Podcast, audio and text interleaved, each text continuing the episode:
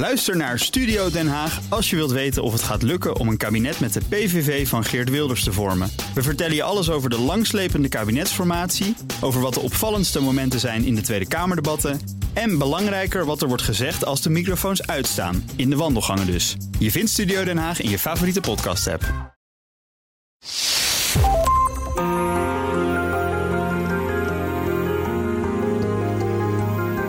Je luistert naar De Stratege, een podcast van BNR in samenwerking met het Den Haag Centrum voor Strategische Studies. Mijn naam is Paul van Liemt. Halfgeleiders en kritische grondstoffen worden ook wel de olie van de 21ste eeuw genoemd. Het Westen blinkt uit in halfgeleiders. Denk aan ASML in ons eigen land. Maar veel metalen die we daarvoor nodig hebben komen uit landen waar we steeds slechtere relaties mee onderhouden. Maar ook hebben we onszelf afhankelijk gemaakt van landen zoals China. En dat zorgt ervoor dat we niet meer zo autonoom en zelfvoorzienend zijn als we eigenlijk willen. En dus komt Europa in actie. Dat besprak ik met Joris Teer, strategisch analist bij het Den Haag Centrum voor Strategische Studies. En Bart Groothuis, Europarlementariër voor de VVD namens de fractie Renew Europe. Hoe kan Europa ervoor zorgen dat het de regie weer wat meer in eigen hand krijgt en houdt? Dat en meer hoor je in deze aflevering. The processing of these metals is just as critical. And today, China controls the global, global processing industry. Almost 90%, 90% of rare earth and 60% of lithium are processed in China. Ja, dat was de Europese Commissievoorzitter Ursula von der Leyen tijdens haar State of the Union van vorige maand. Joris, je hebt voor HCSS onderzoek gedaan samen met uh, Mattia Bertolini naar onze afhankelijkheid op dit gebied. Met als titel bijna onherspellende titel Reaching Breaking Point. Breaking Point. Is het echt zo ernstig? Reaching Breaking Point?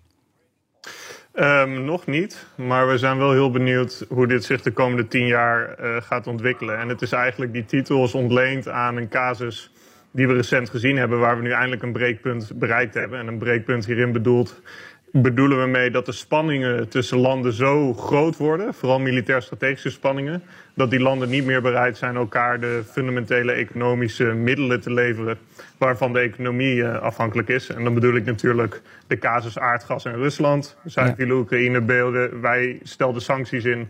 En um, nou ja, vervolgens uh, ging de gaskraan dicht. Wat natuurlijk heel snel de vraag doet oprijzen: God, we hebben eigenlijk 15 jaar lang een achteruitgaande relatie met Rusland gezien. Alsnog vonden we het als Europeanen acceptabel om bijna een gasafhankelijkheid van 40% te laten bestaan. Um, dus dan rijst de vraag op, ja, wat zijn de volgende breekpunten? Wat voor vooruitkijkend onderzoek kunnen we ernaar doen? Om te kijken of je die breekpunten ja. gaat vinden. En wij denken persoonlijk dat we er met de kritieke grondstoffen Um, zowel voor halfgeleiders, maar ook van alles tot en met de energietransitie en de defensieproductie, er wel degelijk één gevonden hebben die echt heel moeilijk gaat worden de komende jaren. En dat is? Uh, dat, uh, alles eigenlijk omtrent de kritieke grondstoffen. Dus nu loop ik een klein beetje vooruit er al op. Maar als je gewoon puur naar iets simpels kijkt als de schaarste die er al is, die prijzen voor kobalt en palladium en dat soort zaken ja. enorm op doet komen. Nou, leg daar bovenop bijvoorbeeld de energietransitie, waardoor ramingen zijn dat we per jaar ongeveer 6% meer vraag daarna krijgen wereldwijd. Nou, dat is maar schaars op weinig plekken te vinden. Bijvoorbeeld in de Congo en dan vervolgens, zoals von der Leyen ook zei, geraffineerd en dan verwerkt, opgewerkt in China verder. Um, ja, die schaarste neemt toe en tegelijkertijd uh, worden de spanningen tussen de grootmachten steeds heftiger. Ja, dus dit is, uh, dus, als, ja, ik, als, ik, het mag samenvatten, ja. eigenlijk een, een, wereld die gaat over, over. Het ene deel heeft macht over de halfgeleiders, het andere deel heeft macht over de grondstoffen, even voor het gemak zo neergezet. En dat ja. heeft inderdaad invloed op alles. Op de energietransitie, op defensie, op, op uh, medische systemen. Dus het is een waanzinnig belangrijk onderwerp. Maar als je die macht wil verdelen, waar zit dan de macht over de halfgeleiders en waar zit de macht over de grondstoffen? Ja, nou ja, de halfgeleiderketen is interessant omdat die eigenlijk gedomineerd wordt door wat wij noemen de technologisch geavanceerde democratieën van de wereld. Dus als je wil weten hoe je een halfgeleider nou zo effectief mogelijk ontwerpt en daar uh, nou ja, steeds kleinere ontwerpen in maakt die steeds krachtiger zijn, dan moet je eigenlijk in de Verenigde Staten zijn bij bedrijven als Qualcomm en Broadcom. Nou ja, die zijn wel weer helemaal afhankelijk van allerlei software en intellectueel eigendom dat dan weer of uit de Verenigde Staten of uit Europa komt. Kijk je naar de fabrikage ervan, nou ja, dan kennen we grotendeels allemaal het verhaal van Taiwan Semiconductor Manufacturing Corporation, waar ongeveer 92% van de meest geavanceerde halfgeleiders worden gemaakt in veruit de grootste mate op Taiwan zelf. Uh, nou ja, dat is eigenlijk de, wat we dan noemen de main supply chain. Maar ja, wat voor machines heb je nodig om vervolgens in die fabriek in Taiwan te gebruiken om die halfgeleiders te maken? Nou ja, dan kom je terug bij het Veldhovense ASML. En daar ja, produceren wij weer de enige machine die het voor de Taiwanese mogelijk maakt om al die super geavanceerde chips te maken. Ja. en die chips gaan echt in alles. Die gaan in straaljagers, die gaan ook in zonnepanelen, die gaan in uh, vele applicaties in auto's. En de hoeveelheid chips die bijvoorbeeld ook nodig zijn in een auto, we willen er nu allemaal een soort computer in hebben die je de weg kan helpen wijzen. Um, die neemt ook enorm toe. Ja, dan kun je zeggen dat op dit moment natuurlijk, dat is wel het, het interessante van dit verhaal ook. Uh, eh, ASML, er wordt uh, enorm naar gekeken door China, door Amerika, door Europa. Maar je kunt ook zeggen, er is een zeker evenwicht. Hè? Als je tenminste met, met misschien enige naïeve ogen naar kijkt. China heeft uh, onze halfgeleiders nodig. Wij hebben hun grondstoffen nodig. Houden we elkaar er niet prachtig in balans? Ja, nou ja, dat is wel de titel die we ook voor het eerste hoofdstuk hebben gekozen. Maar we, we, we voegen daar wel aan toe dat de balans bijzonder fragiel is. Dus we noemen het een fragiele balans. En het klopt inderdaad als je naar een paar belangrijke producten voor halfgeleiders kijkt. Gallium, germanium, zeldzame aardmetalen die ook von der Leyen net noemde. Die worden voor een groot deel gedolven, opgewerkt en vervolgens verwerkt in China. Dus daar hebben we een enorme afhankelijkheid van. Maar ook kobalt, wat voor een groot deel 70% uit de Congo komt... wordt dan weer voor 70% door Chinese partijen uit de grond gehaald... en vervolgens verscheept naar China om daar geraffineerd te worden. Dus nou ja, denk aan de iPhone... Kobalt komt uit de Congo, wordt opgewerkt in China, wordt vervolgens verwerkt in Taiwan richting een chip. En die chip wordt dan vervolgens in China weer in een half miljoen iPhones per dag gezet. Dus je zou kunnen zeggen, die fragiele balans, die is er.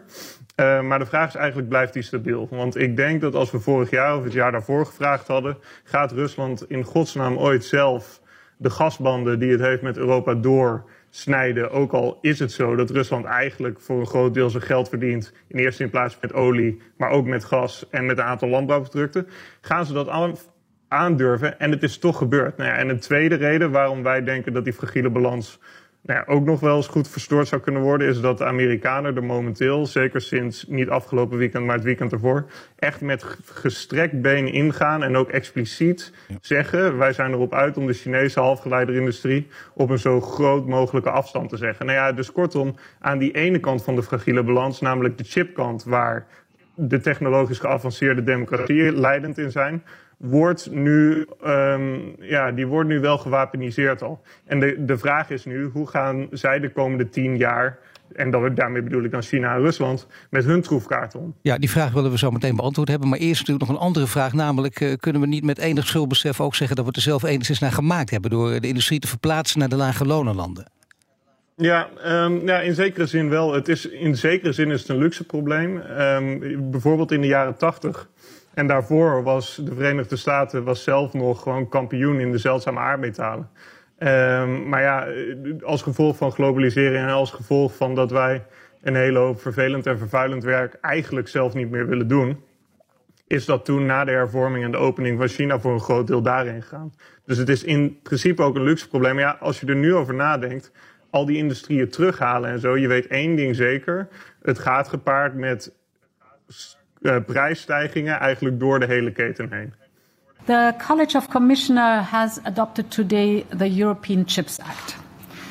In the European Chips Act, we are combining investment, regulatory framework, and the necessary strategic partnerships to make Europe a leader in this market that is so important. Ja, Ursula van der Leyen weer, een belangrijke uh, speler ook in deze uitzending. Uh, dat geldt ook voor Bart Groothuis. En ik zal vertellen waarom uh, Bart deze keer bij ons is. De EU wil meer autonomie op dit gebied, is daarom bezig met het lanceren van de European Chip Act.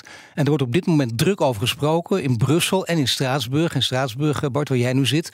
En namens jouw fractie ben jij de onderhandelaar. Waarom is die Chip Act zo belangrijk? Nou, dit is moderne industriepolitiek, wat ik van harte toejuich. Want als je niets doet, we produceren nu zo'n nou, 9 of 10 procent van de wereldse halfgeleiders. Als je niks doet, zakt dat terug naar zo'n 4 procent.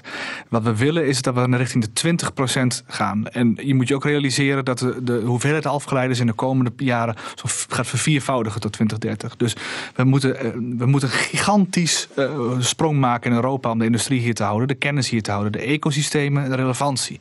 Het gaat er dus niet om dat we volledig zelf zelfvoorzienend worden. Want daarvoor is, zoals Joris terecht zei, die supply chain wereldwijd zo complex. En je bent zoveel, zoveel afhankelijkheden onderling uh, ingebouwd. dat je niet alles terug kunt halen. De Chinezen hebben nu zo'n 200, 300 miljard. Heel veel mensen denken inderdaad dat dat gewoon kan. Hè? Einde van de globalisering en we gaan terug uh, achter de eigen muurtjes en schuttingen. is nooit meer mogelijk. Nee, wat het om gaat is dat je relevanter wordt voor de rest van de wereld. Wij zijn vooral relevant met het Veldhovense bedrijf, maar ook een aantal andere bedrijven. Ook een bedrijf in Almere en nog wat andere. Eh, ASM bijvoorbeeld. En wat we proberen te doen is zeggen van, luister, wij hebben wat in de melk te brokkelen, jullie ook. Dus we houden elkaars hand vast. Als je niks eh, in de melk te brokkelen hebt in deze supply chain, ben je een speelbal van de grote powers. En dat willen we niet zijn. We willen een aantal fabrieken naar Europa halen. Twee, het liefst drie.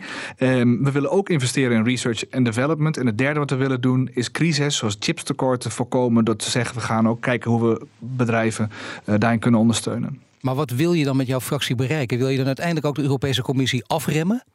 Nou, wat ik wil is dat we, waar we kampioen zijn, die Silicon Valley-achtige regio's, die wil ik nog meer wereldkampioen maken. En Veldhoven is er daar één van, Eindhoven. Maar je moet ook denken aan Dresden en Magdeburg en Grenoble in Frankrijk. Misschien een enkele Italiaanse uh, ding. En waar het om gaat is dat het geld daar terecht komt waar we echt wereldkampioen zijn. Waar we echt, echt meedoen om ons continent ook sterker te maken in de geopolitieke spanningen die inderdaad uh, toenemen. En nog even terug over wat de Amerikanen gedaan hebben, wat uh, Joris Teer net zei.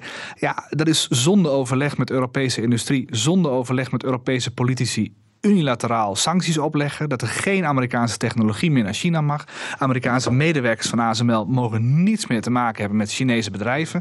En het gaat gewoon ten koste van het verdienvermogen in Europa. Het gaat ook ten koste van het onderlinge respect wat we hebben. We, we, willen als Europa autonomer, steviger zijn. En we moeten hier zorgen dat we hier ook een. Euro, ASML is een Europees bedrijf geworden. Het geopolitieke gewicht van de hele Europese Commissie moet daarachter. En dat is ook wat ik hier probeer te doen in Straatsburg. Om ook het geopolitieke spel goed te spelen. Dat onze belangen op de toekomst, de lange toekomst, beter gewaarborgd zijn. Maar wat zou dat dan uiteindelijk voor ASML betekenen? Dat ze, als het goed is en als jullie alles voor elkaar krijgen, dat ze onder die uh, Amerikaanse invloed uitkomen? Nee, waar het om, ik, wil niet zeggen dat ik het eens of oneens met die Amerikanen ben. Maar de consequenties zijn nu zo groot voor, uh, voor bedrijven in Europa. Dat zonder consultatie wordt dit gedaan. De chipsproductie in China ligt als gevolg al een aantal weken bijna stil. In het begin van 2023 voorspel ik zullen we chiptekorten weer gaan zien. Iets anders wat we gaan zien is wat Joris net voorspelt. Is dat China ook terug zal bijten. En dat zullen ze doen op het gebied van rare earth materials. Die zeldzame aardmaterialen en gassen overigens wil ik daarbij noemen. Voor het maken van de chips zijn 60 tot 100 hele zeldzame gassen nodig, die ook moeilijk verkrijgbaar zijn. En waar het nu om gaat is dat, als je dit hele spel bekijkt, dat wij steviger in onze schoenen gaan staan als Europa, onze bedrijven ook helpen en zorgen dat we niet geraakt worden door die sancties van de Chinezen en de Amerikanen over en weer. Maar dat we ook uh, proberen gewoon door te produceren en niet opnieuw die chiptekorten te hebben. Die auto's moeten van de band. De telefoons in de winkel moeten blijven. En ja, ik, ik maak mij ernstig zorgen over dit zijn grootste problemen. Het kan een wereldwijde recessie inluiden. We moeten zorgen dat we dit beter eh, onder controle krijgen. Ja, het betekent ook dat die eh, fragiele balans in ieder geval iets steviger kan worden. Als je het eh, tenminste goed uit gaat voeren. Want Joris, hoe belangrijk vind jij zo'n European Chip Act? Uh, zeer belangrijk. Het is, uh, we hebben twee, eigenlijk, we hebben de grootste fragiele balans is gewoon tussen ons en China en Rusland. Dat is het allerlastigste, want nou ja, daar zijn de betrekkingen echt slecht mee. Maar ik ben het helemaal met Bart eens dat de Amerikanen soms acties ondernemen waarvan wij ons nou ja, eigenlijk nog steeds afvragen, zijn die wel helemaal in ons belang? En daar vervolgens wel onze bedrijven natuurlijk uitgebreid bij betrekken. Dus als je een stap terug doet, dan heb je eigenlijk een soort tweede fragiele balans ook, namelijk binnen die chipindustrie. Um, nou, en daar zijn de, de Amerikanen samen met TSMC en Zuid-Korea gewoon, ik zou durven zeggen, dominanter in. Misschien Zuid-Korea niet, maar die anderen in ieder geval wel. Dan Europa. En ja, het is ook niet alsof we deze film nu voor het eerst zien. Toen Trump zich unilateraal terugtrok, terugtrok uit de Iran nuclear deal. Nou, toen zei de Europese Commissie: we gaan een betalingssysteem opzetten. En dat wordt Instex. En dan kunnen uh, Europese bedrijven nog steeds gewoon in Iran blijven. En daar de oliemarkt exploiteren en zo. Maar ja, die waren natuurlijk ook allemaal binnen weken, maanden weg, omdat ze doodsbang zijn. Ook voor die extraterritoriale sancties vanuit Amerika. Dus ik ben het met Bart eens. Als je, als je het hebt over een geopolitiek meer bewust Europa, dan zullen wij veel beter ook moeten gaan kijken van hoe zet je die eigen industrie nou in om je eigen belangen en je doelen te dienen. Ja, dus vind je ook die Chip Act ongelooflijk belangrijk. En Bart, jij schetst eigenlijk een onheilspellende toekomst. Die kun je bijvoorbeeld met zo'n goede Chip Act voorkomen. Maar hoe ziet het er ideaal gesproken uit? Stel dat je hem helemaal zelf in elkaar mag knutselen. Nou, de ideale toekomst is dat we minder afhankelijk worden van andere spelers en dat we meer zelf kunnen doen. Een van de dingen bijvoorbeeld die ik positief vond aan de Amerikaanse move is dat, we hebben het eerder gezien op de ruimtevaartindustrie.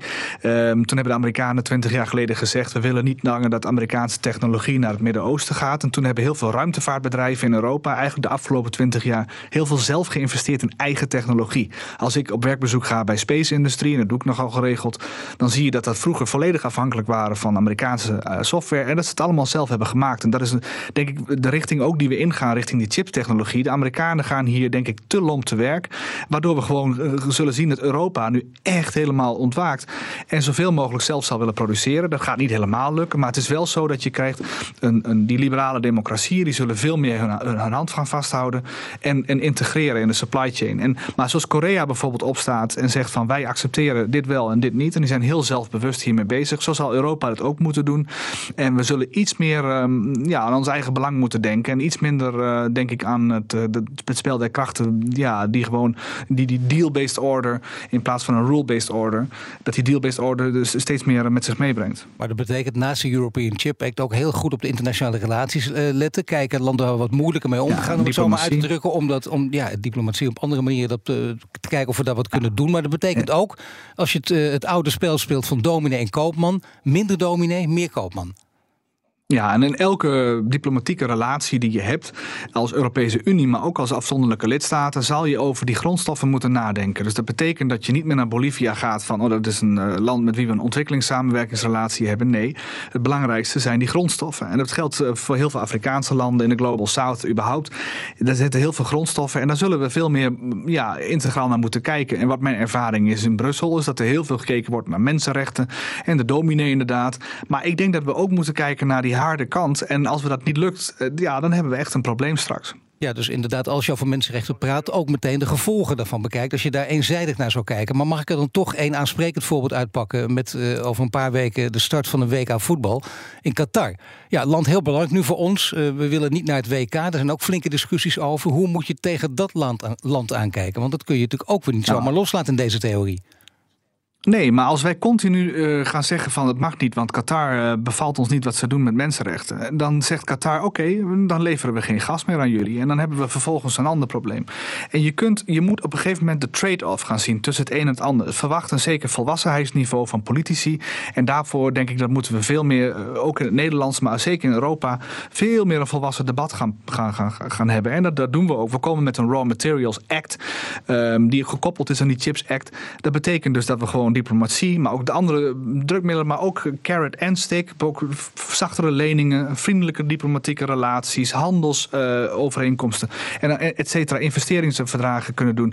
En het is belangrijk dat dat er komt. En het allerbelangrijkste investeringsverdrag dat we moeten doen is met Taiwan. En ik, denk, ik heb gehoord dat de Duitse regering dat heel moeilijk vindt vanwege relaties met China. En Chinese diplomaten zetten Scholz enorm onder druk om te zorgen dat hij niet met Taiwan in zee gaat. Ja. En ik denk dat wij in Europa alle druk moeten uitoefenen om dat wel te doen. Want die TSMC-fabriek in eh, Europa is van het grootste belang. Maar dat is wel een helse klus, met name voor Scholz inderdaad. Hoe zou hij dit moeten oplossen? Ik bedoel, dat is in feite nieuwe politiek, zoals jij het noemt, volwassen politiek bedrijf. Hoe zou hij dat in dit geval moeten doen dan?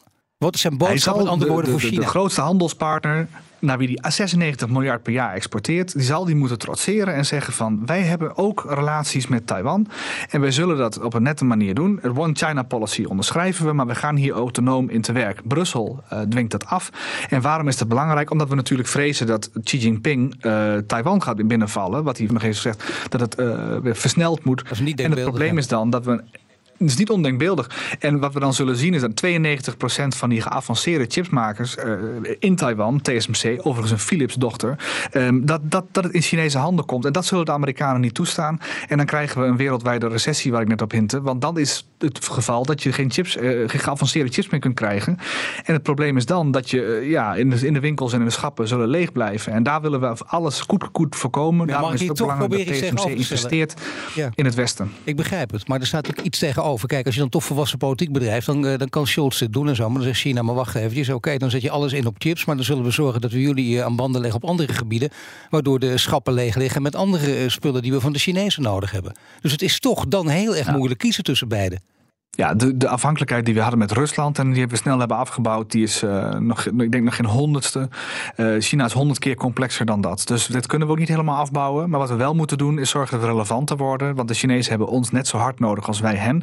En dat betekent dat je in geopolitieke zin gewoon deals moet gaan maken. En daar zal Europa uh, sterker in staan dan een land als Nederland. En daarom ben ik blij dat Europa ook met een Chips Act komt om onze belangen van onze burgers en bedrijven beter te, te, behartigen. Ja, daar kan Nederland ook altijd verwijzen. Bijvoorbeeld in het diplomatieke spel ook zeggen. Wij zouden misschien anders willen tegen een bepaald land. Maar ja, we zijn met handen en voeten gebonden door Brussel bijvoorbeeld. Dat kan.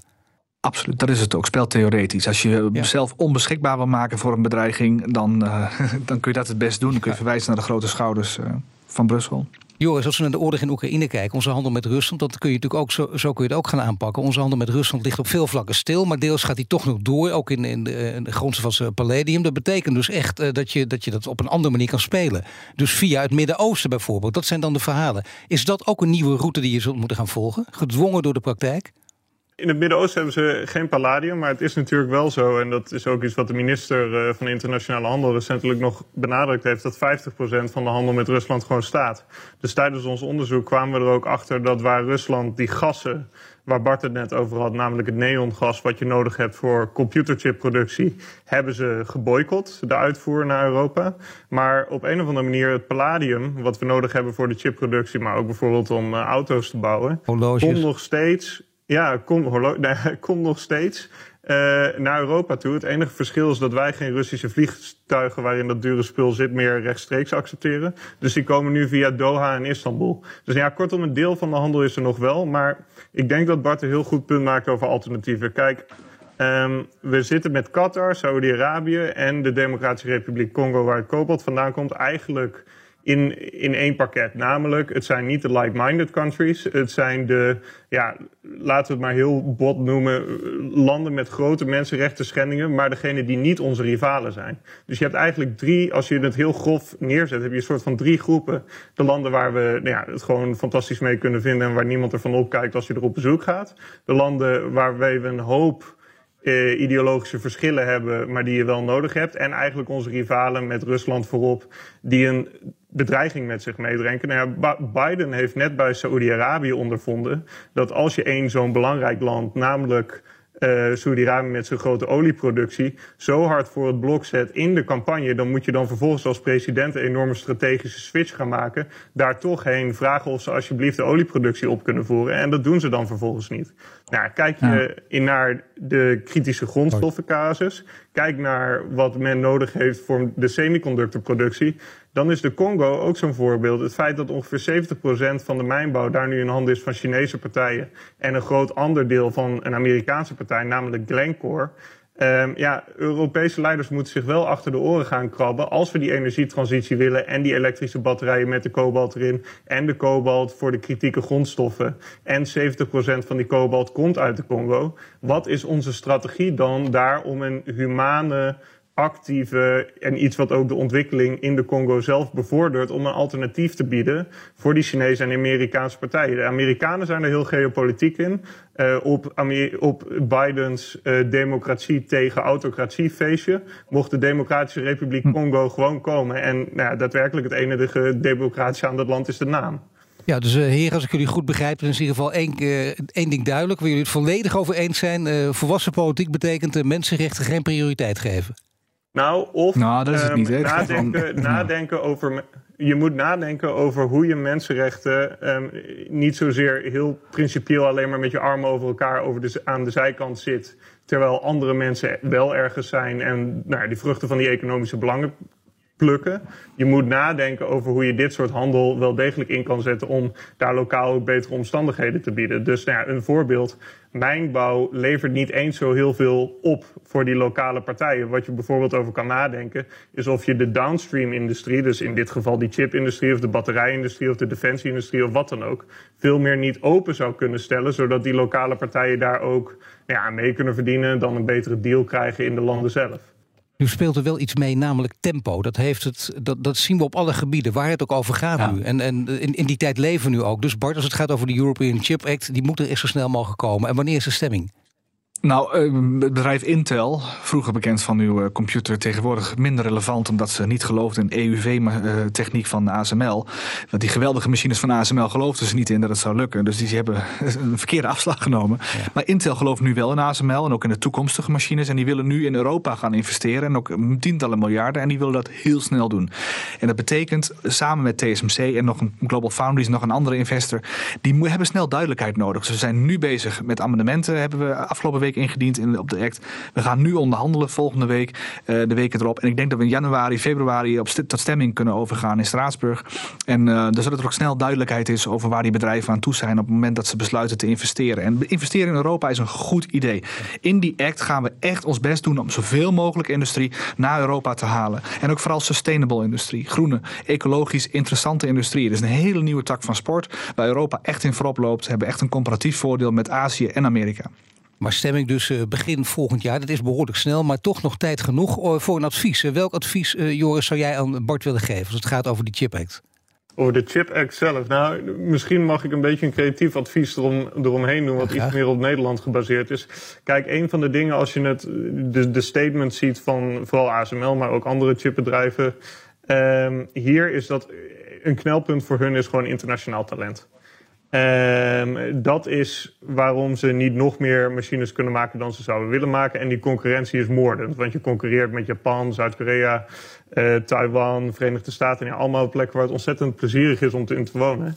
En een van de grote behoeftes is gewoon veel dichter bij huis. Het gaat namelijk om grootschalige woningbouw in Brainport Eindhoven. Ja. Maar ook financiële prikkels. Bijvoorbeeld als het in stand houden van de 30%-regeling voor expats. Dat ze hier nou, met redelijke financiële voordelen aan het werk kunnen. Dus waar ik ook eigenlijk een groot knelpunt zie, is juist daar en juist in Nederland, omdat die woningbouw ook zo langzaam gaat. Ja, kun je iets met dit uh, advies, dit knelpuntverhaal, uh, Bart? Ja, ik heb een paar weken geleden geluncht met eh, de CEO van ASML en Thierry Breton, de commissaris, maar ook met minister Adriaans. En we hebben het eigenlijk gehad over dit probleem en hoe we zo'n 30.000 mensen moeten huisvesten in de omgeving Veldhoven. Um, of 30.000 nieuwe banen, misschien wel 70.000 nieuwe mensen tot 2030. Dat betekent nogal wat. En ik denk dat de overheid alles op alles moet zetten om dat te doen, want dit is het toekomstige verdienvermogen, niet alleen van Nederland, maar ook van Europa. Iets belangrijkers dan dit bestaat er in economisch opzicht niet. Goed, dan zijn we bijna rond op één eh, nieuwsgierige vraag van mij toch nog even na is het een zijvraag. Eh, wat lag op het bord tijdens de lunch? Weer vergeten. Nou, de Universiteit Eindhoven was het. het was, ze kunnen daar goed koken hoor. Iets met rode biet herinner ik me, maar het was lekker. Okay. En geen wijn, want we moesten scherp zijn. Je hoorde een aflevering van de Stratege van 23 oktober 2022... met Joris Steer, strategisch analist bij Den Haag Centrum voor Strategische Studies... en Bart Groothuis, Europarlementariër voor de VVD namens de fractie Renew Europe. Volgende week zijn we er weer met een nieuwe aflevering van De Strateeg. Wil je meer afleveringen van De Strateeg terugluisteren? Je vindt hem op Apple Podcasts en Spotify, maar ook in de BNR-app of op bnr.nl. Abonneer je meteen en tot de volgende keer.